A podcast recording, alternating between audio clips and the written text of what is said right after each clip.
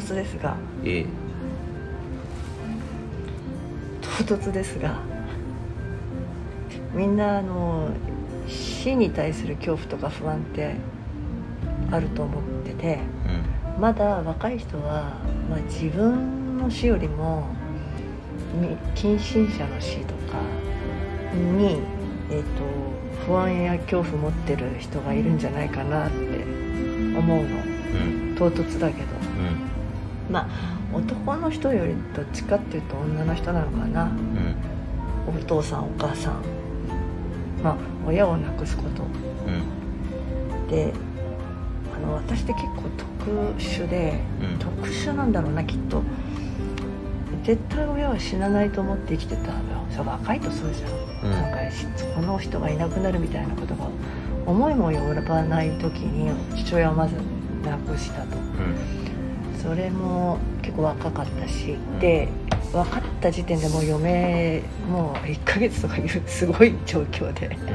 でそれなんでかっていう理由が最近分かったのよ。すごい壮絶だったんだなと思って、要は自分ががんだって診断されたらちょっと不都合なことがいろいろある、そのために痛みをこらえて自分じゃうすうす分かってた、けど我慢してたっていうのが今になって分かって、すげえなと思ったのよ。それは置いといて、でそれでその時ってすごいやっぱ衝撃的で、死なないと思ってた親が死んで、死ぬ前がすごい大変で死んでも大変だったんだけど、そういう経験をしてたから親の死っていうものに対しては慣れてるだろうと思ったんだよ、だけどそっから先母親が頑張って生きたわけね。お父さんの分まで生きるみたいに生きて、50で未亡人になって約23、4年間結局半分は未亡人で生きたわけね、それもすごいなと思うのは、私の今の前の年、私よりも若い時に未亡人になって、それでも人生頑張って生きて、つい最近亡くなったんだけど、でその亡くなって分かることってあって、すごい楽天的に生きてたようで、意外とすごい悩みっていうか何言わずに死んでったことがいっぱいあって、それもすごいなと思ったんです、もっと弱音っていうかな、言ってくれたらよかったのにってことをやっていうのは意外とこう言わないもんだなって、それは子供のことを思ってたと思うよ、そういう生き方をした親を持って死んだらこうできないみたいなんじゃん、親は死んだらこうできないから生きてる間にこうせよみたいなこと言われちゃうけど、実はそれも難しい、できないっていうかさ、なんて言ったらいいんだろう、そういう経験をした時にね、変な話、そういう死んでくれたから私たちが生きてるみたいなところがあって、当然親は自分たちより先に、何かしらこっちに事故だったり病気がない限りは順番でいったら死ぬものじゃん、だから早くなくしても遅くなくしても同じなんだなって思ったってこと何言ってるか分かんない、ですね、どっちにしろね生きてんだよ、自分の中には、早く死んだろうかろうが、遅く死のうが、結局親って生きてんだと思った、だから大丈夫だよっていう、それは何が言いたいのかちょっとよく分かんない。親を亡くしても大丈夫だよって違うかななんとかなる、それはなんとかなるよなんとかなるなと思った、で自分もすごい実は不安に感じてたんだなっていうのが分かったの、父親亡くしたと思って謎の体調不良があったんだよね、でその後私そんなばっかりやん謎の体調不良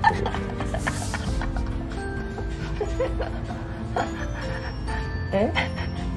あ、だから自分がその死に対してね、うん、強いと思ってたんだよ、親の死とか、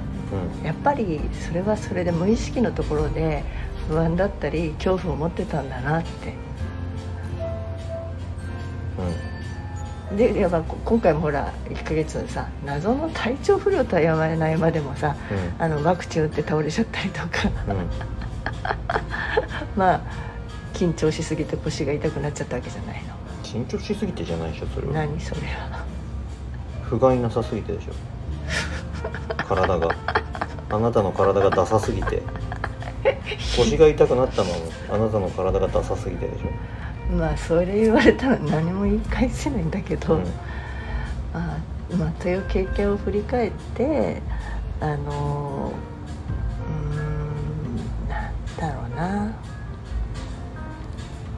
何が言いたいのか本当にまた分からなくなってきたから、あ、うん、自分はちゃんと精一杯生きようって、うん、思ったのよ。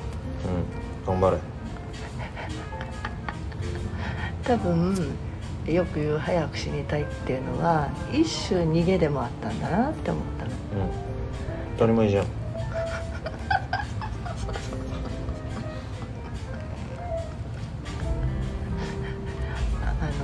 いや、もちろんいつ死んでもいいと思う、別にもうね、悔いなくね、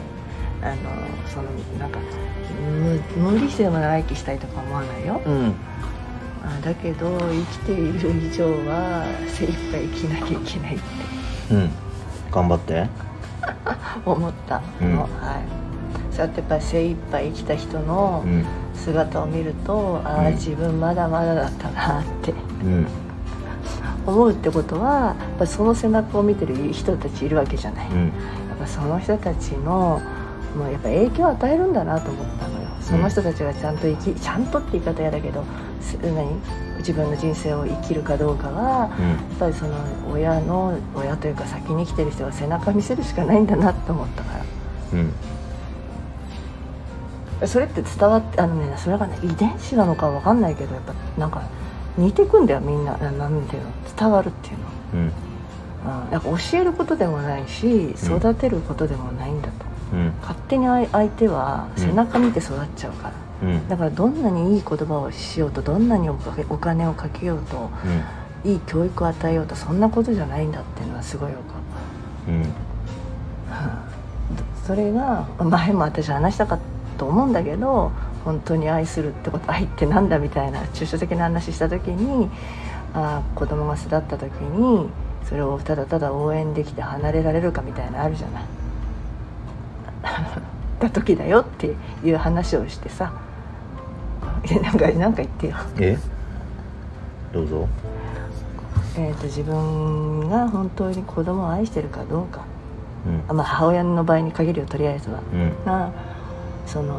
しつけをするだとか、良い教育を与えるとか、なんかいい環境を与えるとか、まあそれはないよりあったに越したことはないけど、うん、それ以上にどう生きるかっていうのが見せられることだなと思ったんです、うん、で現にまあ、自分のことに置き換えると、娘がやっぱりちょっと巣立っていったわけじゃない、巣立っていったっていうか離れていった時にやっぱ変わったんだよね、うん、一緒にいる時よりも、うんうん、素直になったっていうか、うんうん、まあ、それはそのすったもんだしながらも生きている自分を見せられたからじゃないかなと思う、うん、美化するわけじゃないけどね、うんうん、だから何にもできなかったなとかって思う必要もないんだなって、うん、まあ、親の死から何の話になったかっていうと、うん、自分もここで自分の本の宣伝しちゃうとなんだけど、やっぱり子供の才能をめき伸ばすには、まずはお母さんが幸せになりなさいって。思いっきり CM したね。思いっきり CM したね。すごいね。自分をだから幸せって状態じゃん。なるものじゃないじゃん。うん、幸せの状態っていう状態で自分がいるってことに気づくことだと、うん、自分の話しちゃったんですね